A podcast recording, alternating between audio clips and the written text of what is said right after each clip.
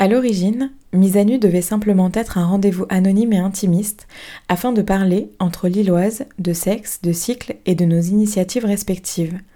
Ces initiatives, nous les menions toutes avec des amis vivant ailleurs et que nous souhaitions, Lucie et moi, réunir le temps d'un week-end. Le fameux week-end du 18 janvier. En tant que membre fondatrice de Yolanda, j'avais donc envie que Diala et Marina, mes acolytes au sein de ce collectif, nous rejoignent pour parler de notre travail. On imaginait, Lucie et moi, une ambiance à mi-chemin entre coven, cercle de femmes et réunions militantes. Il y aurait bien sûr eu des bougies, beaucoup de rires, des débats sur la glaire cervicale, les culottes menstruelles, le bien fondé de la non-mixité et autres réjouissances. Et puis parce que plus on est nombreuse, plus on est forte, on a eu envie d'élargir le cercle. Et nous avons créé, Lucie, Jérémy et moi, le collectif Mise à Nu. J'ai donc épousé la double casquette d'organisatrice de Mise à Nu et d'intervenante du collectif Yolanda. Dans ce neuvième épisode, c'est de Yolanda dont vous allez entendre parler.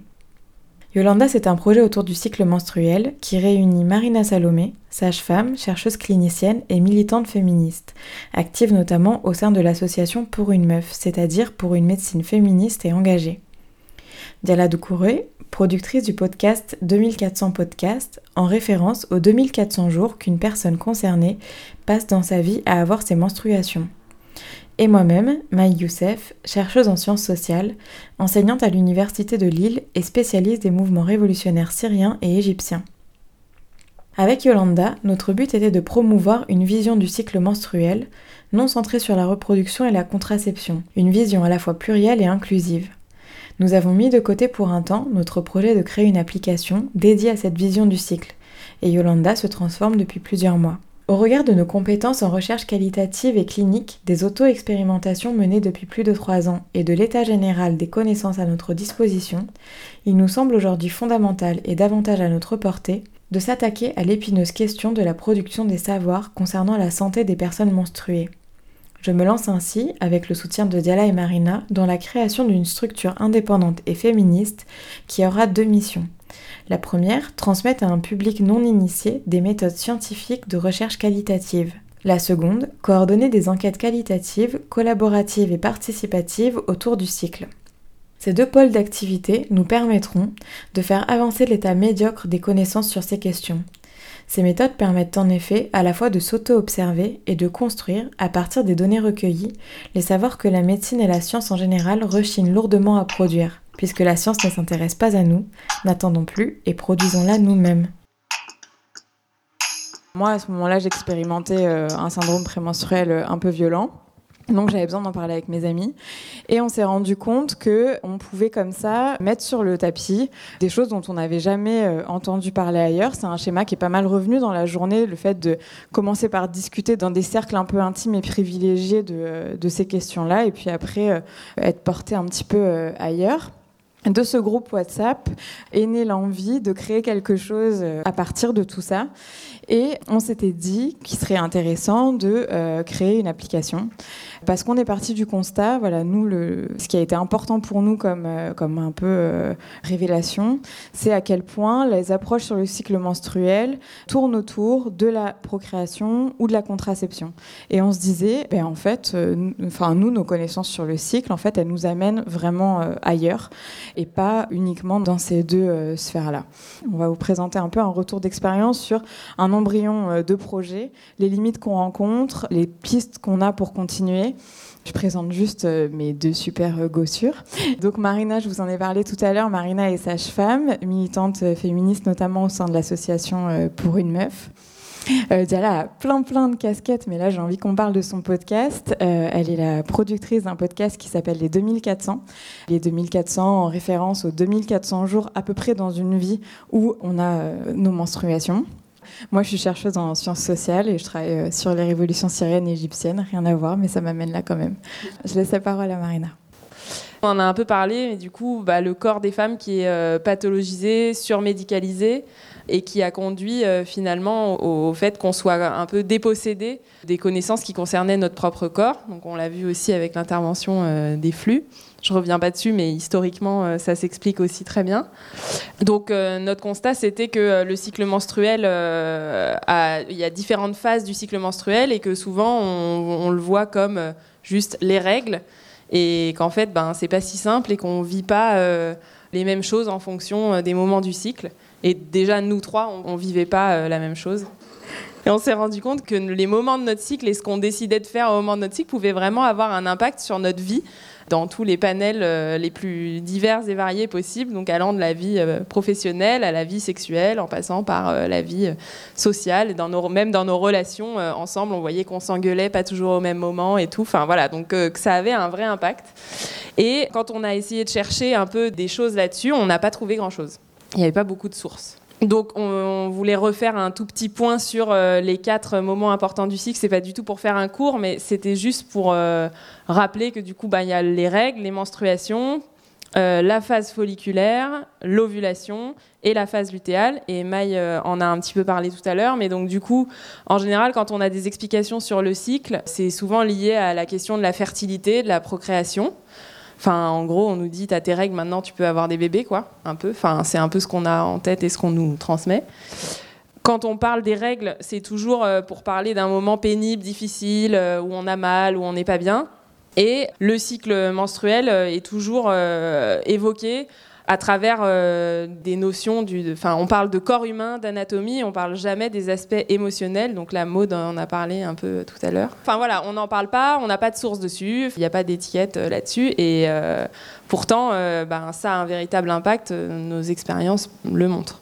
En tout cas, juste nos expériences à nous, et on considère qu'elles sont valables. Et donc, en discutant un peu avec les autres, on s'est dit que manifestement, c'était un truc qui était partagé par pas mal de personnes menstruées. Je te laisse continuer. Oui, euh, je voulais revenir un petit peu, ben, tu l'as expliqué, mais euh, les, différentes phases, c'est vraiment, je pense que ça a été aussi un moment clé pour nous quand on a compris qu'en fait, le cycle menstruel, c'était pas seulement les règles et le syndrome prémenstruel, etc., machin, que c'est non seulement ponctué par euh, des événements comme l'ovulation, la phase lutéale, comme on a parlé mode également. Et on se posait vraiment la question, mais alors si c'est pas seulement euh, les règles et le SPM et le syndrome prémenstruel, qu'est-ce que ça fait, qu'est-ce que ça dit et comment on réinvestit en fait tout le cycle menstruel? On a trouvé un schéma pour justement expliquer euh, avec les hormones. Le cycle euh, menstruel, c'est pas seulement le, syndrome prémenstruel et c'est pas seulement tout ce qu'on sait sur euh, les sautes d'humeur, euh, les différents états émotionnels, etc. Ça peut avoir des impacts sur non seulement des choses comme la peau, les cheveux, ça peut avoir un impact aussi sur la santé mentale parce qu'on parle d'hormones. Ça influe évidemment sur cet aspect-là. Ça a un impact aussi sur la vie sexuelle et l'expérience sexuelle qu'on en a et ça évolue tout au long du cycle menstruel également. On a aussi découvert que le cycle menstruel pouvait avoir un impact sur euh, l'activité physique. On a toutes euh, différentes euh, activités physiques et j'avais remarqué de manière un peu comme une sorte d'intuition que au fil du cycle menstruel, fallait que j'ajuste un petit peu fallait par exemple que je fasse attention à pas euh, forcer, en tout cas dans, ma pratique euh, du sport, à pas forcer par exemple quand j'étais en phase euh, prémenstruelle. D'ailleurs, syndrome prémenstruel, je voulais juste faire une petite parenthèse parce que j'avais lu quelque chose d'assez intéressant là-dessus.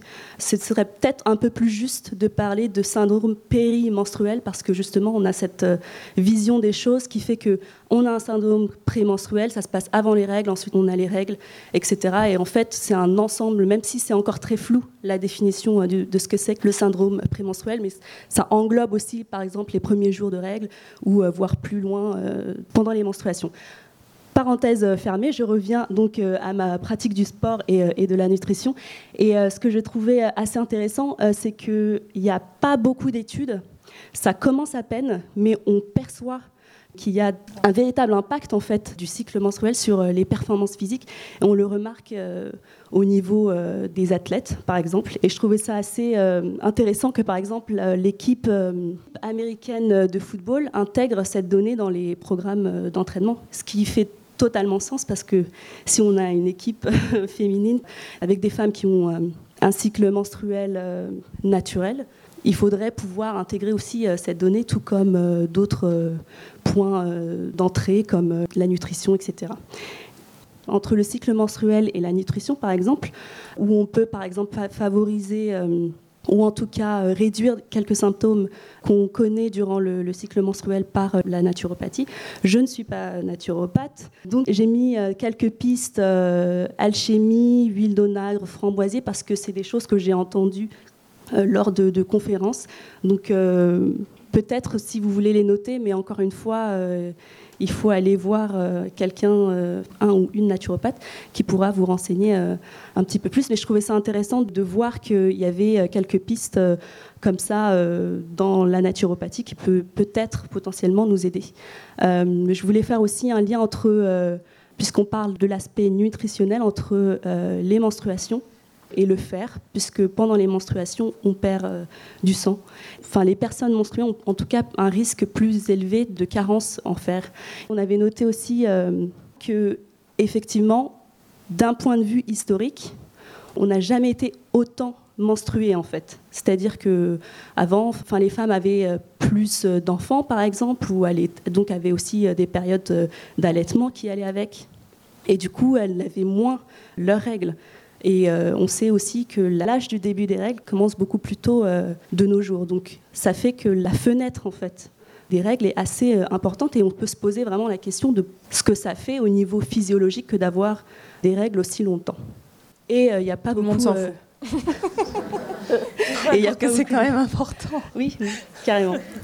Donc, comment le cycle menstruel peut, par exemple, nous donner des pistes sur ce qu'on peut manger, comment on peut euh, moduler euh, notre euh, activité physique, mais également qu'est-ce qui, dans notre manière de faire les choses, dans nos modes de vie, influe également le cycle menstruel. C'est à double voie en fait. Il y a des choses qu'on fait dans nos modes de vie qui ont un impact vraiment, par exemple, sur la manière dont est positionné l'utérus. Et du coup, si on a un utérus qui est trop antéversé ou rétroversé, ça a aussi des conséquences sur euh, les menstruations, non seulement sur les règles, mais aussi sur, euh, au niveau des hormones, etc. Et la position de l'utérus est aussi très influencée par euh, nos modes de vie sédentaires, le fait d'être tout le temps assis, par exemple. Donc, je trouvais ça assez intéressant de remarquer ça. Je voulais aussi vous mentionner quelques tendances qui sont assez euh, intéressantes, je pense, ou qui nous font en tout cas réfléchir au, cycle menstruel de manière intéressante, qui est euh, par exemple le, side cycling. Euh, je trouvais ça assez intéressant. C'est un espèce de programme de nutrition. C'est une rotation de graines. Enfin, j'ai lu ça et je pense qu'il y, a des personnes qui le font également entre, par exemple, des graines de courge, graines de lin et graines de tournesol, graines de, sésame dans la seconde phase euh, du cycle menstruel pour justement essayer de réguler euh, les hormones. Il y a aussi des personnes qui essaient de faire en sorte que leur activité professionnelle, par exemple, soit en, conjonction avec euh, les différentes énergies de leur cycle menstruel. Par exemple, euh, avoir une réunion importante ou euh, demander une augmentation de salaire lorsque on est en phase ovulatoire, etc. Et je trouvais ça assez intéressant de le mentionner ici. Ce qui nous amène au questionnaire qu'on avait envoyé il y a un an sur justement tout ça, parce qu'on voulait sortir de notre bulle, de notre groupe WhatsApp, et d'aller demander en fait aux autres personnes menstruées, mais comment euh, vous appréhendez euh, les règles et le cycle menstruel en, général. Du coup, c'est un questionnaire qu'on a envoyé euh, par mail et via les réseaux sociaux, donc ça pas représentatif de la population générale. C'est hyper biaisé parce qu'on sait que ben, les personnes qui ont répondu au questionnaire, c'est des personnes aussi qui s'intéressent au sujet ou qui sont sans doute plus jeunes que euh, la population générale et tout ça. Mais en tout cas, c'était quand même une première piste et c'était une manière d'élargir un peu la discussion, même si ça n'a pas une valeur euh, statistique hyper forte. Mais on a quand même eu 827 réponses donc c'est pas mal. Et euh, donc on a posé plusieurs questions. On n'a pas fait tout le questionnaire, mais j'ai répertorié quelques réponses qui étaient intéressantes, qui peuvent nous donner des pistes de réflexion. Donc on demandait déjà la connaissance des fameuses phases menstruelles. Et euh, il y a 37 personnes, 37%, euh, pardon, environ un tiers des personnes interrogées, qui a une mauvaise ou une très mauvaise connaissance des phases du cycle menstruel, puisqu'on disait, c'était sur une échelle de 1 à 5, très mauvaise à très bonne. Donc c'est quand même un tiers. On demandait les questions de baisse de niveau d'énergie, ça c'est un truc qu'on avait remarqué aussi. Enfin, donc, est-ce que vous avez l'impression d'avoir moins d'énergie euh, avant vos règles? Il y a 630 personnes qui ont répondu, donc il y a 82% de personnes qui ont dit oui, je, je ressens une baisse d'énergie. Est-ce que tu vis un syndrome prémenstruel? Donc il y avait 78% de personnes qui ont répondu oui. Et euh, connais-tu ta période d'ovulation? Donc pour cette question, c'était intéressant parce que sur les 800 et quelques réponses, on a eu 514 réponses à la question et 313 absences de réponses. Donc évidemment, on ne peut pas dire qu'il y a 313 euh, personnes qui ne savent pas, mais c'est quand même intéressant l'absence de réponse. Et dans celles qui ont répondu, on a, on a 50% de personnes qui hum, connaissent leur période d'ovulation parce qu'elles observent des changements au niveau de leur corps, et euh, les autres par déduction, parce qu'elles calculent leur cycle ou qu'elles ont des applications et tout ça. Donc, l'idée de notre euh, projet, de notre collectif qui s'est créé, c'est euh, que justement, il n'y a pas forcément d'avoir des, connaissances théoriques sur le sujet et que ce qui est important, c'est aussi ce qu'on ressent nous et ce qu'on vit dans notre corps. Et que se faire confiance, s'observer, ça permet de mieux appréhender les différentes phases du cycle et se faciliter la vie. Et c'est pas du tout quelque chose qui est valorisé aujourd'hui dans notre société.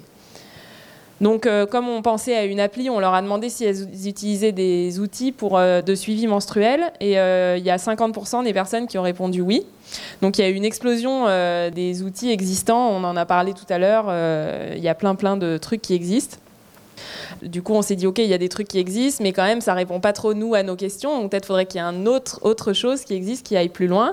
Il y a la question de l'utilisation des données, parce qu'en fait, il y a des applis qui fournissaient les données à des grosses je sais même pas exactement à qui, mais enfin des gros groupes. Enfin, en tout cas, c'était plus des données qui restaient euh, personnelles, quoi. Et avec euh, les applications, il y a une normativisation, ça se dit pas trop, mais euh, du phénomène des règles, avec des préjugés sexistes, ciscentrés, hétéronormés, puisque, ben évidemment, enfin les gens qui font les applications sont pas exempts de ces préjugés, et souvent c'est ce qu'on retrouve. Et donc c'est pas nous qui les retrouvons. Il y a une, un très bel article là-dessus dont je donne les références après.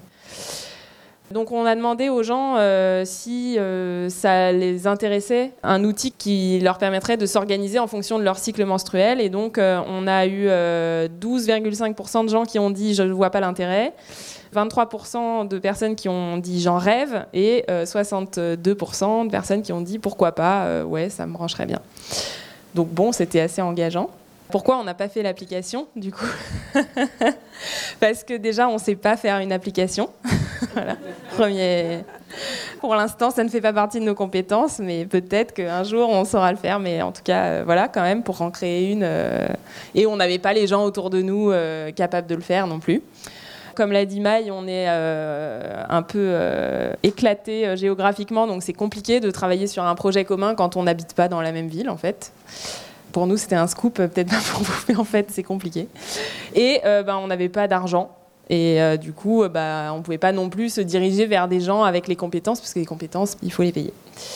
Donc ça, c'est l'article euh, dont je viens de parler de Pia Pandelakis. Et je voulais juste vous lire le début de la citation parce que je trouve que ça résume assez bien l'état de nos réflexions actuelles et pourquoi on n'a pas fait une appli, pour l'instant en tout cas, et les, les écueils à éviter. Donc je vous le lis. Euh, dans le contexte du développement croissant des technologies du soi quantifié, on assiste à la multiplication des applications de gestion des menstruations. A priori destinées à un public de femmes, ces applications participent à la définition des règles comme un événement perturbateur nécessitant une gestion calendaire. Si la gestion du cycle par l'intermédiaire d'un agenda ou calendrier n'est pas nouvelle, on peut observer que les applications numériques présentent un faisceau de fonctionnalités étendues participant d'une gestion de la vie de leurs usagères ciblées, en cela, elles produisent des formes de féminité et un être femme par le biais d'une interface numérique et des normes associées. Bon, je vous lis pas la suite, mais donc après, elle, en fait, elle, a fait toute une étude en étudiant toutes les différentes applications et en voyant du coup du logo de l'application jusqu'aux différentes fonctionnalités, comment ça pouvait produire en fait encore un savoir normatif et encore un truc où on t'impose, euh, où tu as des injonctions à suivre ton cycle menstruel. Et je pense qu'il faut avoir en tête ça et c'est difficile d'en sortir. Donc, les solutions, c'est qu'on s'est dit qu'il fallait peut-être voir plus grand qu'une application. Ce sera lié à des mouvements déjà existants euh, de réappropriation des savoirs euh, gynécologiques, donc comme les flux qui sont intervenus tout à l'heure. Mais il y a d'autres initiatives et c'est super, je pense que ça se multiplie aussi et qu'il y plein de gens qui prennent euh, ce sujet en main. Et on s'est dit que peut-être, comme il n'y avait pas, en fait, le vrai problème, c'est l'absence de ressources à ce sujet, que peut-être fallait les créer nous-mêmes, en fait, et que parfois on se sent pas légitime de le faire, mais que ça pourrait être euh, une option. Donc je te laisse euh, peut-être en parler. Du coup, je vais, je vais conclure rapidement là-dessus. L'idée, ce serait de créer un centre de recherche euh, indépendant et féministe qui permettrait de transmettre euh, des méthodes, notamment des méthodes de sciences sociales, de recherche quantitative et clinique à un plus grand nombre de personnes qui ne soient pas nécessairement des universitaires, des étudiants, etc., mais qui soient simplement des personnes qui ont envie de faire avancer la recherche sur les questions dont on a pu parler aujourd'hui avec l'idée que bah, si la recherche, euh, et on le voit bien, s'intéresse pas nécessairement à nous, on n'est pas obligé non plus de l'attendre et on peut la produire nous-mêmes sans passer euh, par euh, des sempiternelles validations académiques, scientifiques, etc., etc. Donc c'est ce qu'on va se proposer de mettre en place pour ouvrir des gros chantiers de recherche collaborative et participative. C'est quelque chose qu'on fait pas beaucoup encore en France, qui se fait pas mal en études de genre, notamment au Canada, et on va essayer de booster ça parce que ça, pour le coup, on a toutes les compétences et on sait le faire. Le podcast de Diala de Couré, 2400 podcasts, est disponible sur vos plateformes habituelles. Vous pouvez suivre les évolutions du projet Yolanda en vous abonnant à notre page Facebook, se connaître à travers le cycle menstruel. Et vous pouvez me contacter sur Facebook ou Instagram si la recherche collaborative et participative vous intéresse. Toutes les informations sur les intervenants et intervenantes sont comme toujours disponibles sur les comptes Instagram et page Facebook du collectif Mise à Nu. Ce podcast est produit en collaboration avec Estelle Dautry, à qui nous devons aussi sa réalisation. Mise à nu remercie l'ensemble des bénévoles qui ont contribué à la réalisation de cette journée, notamment Estelle Dautry et l'entreprise VS au son, Victor Point à la photographie, Nicolas Détrez à la vidéo, ainsi que notre partenaire, la librairie La Franchie, spécialisée en féminisme au pluriel et art du spectacle.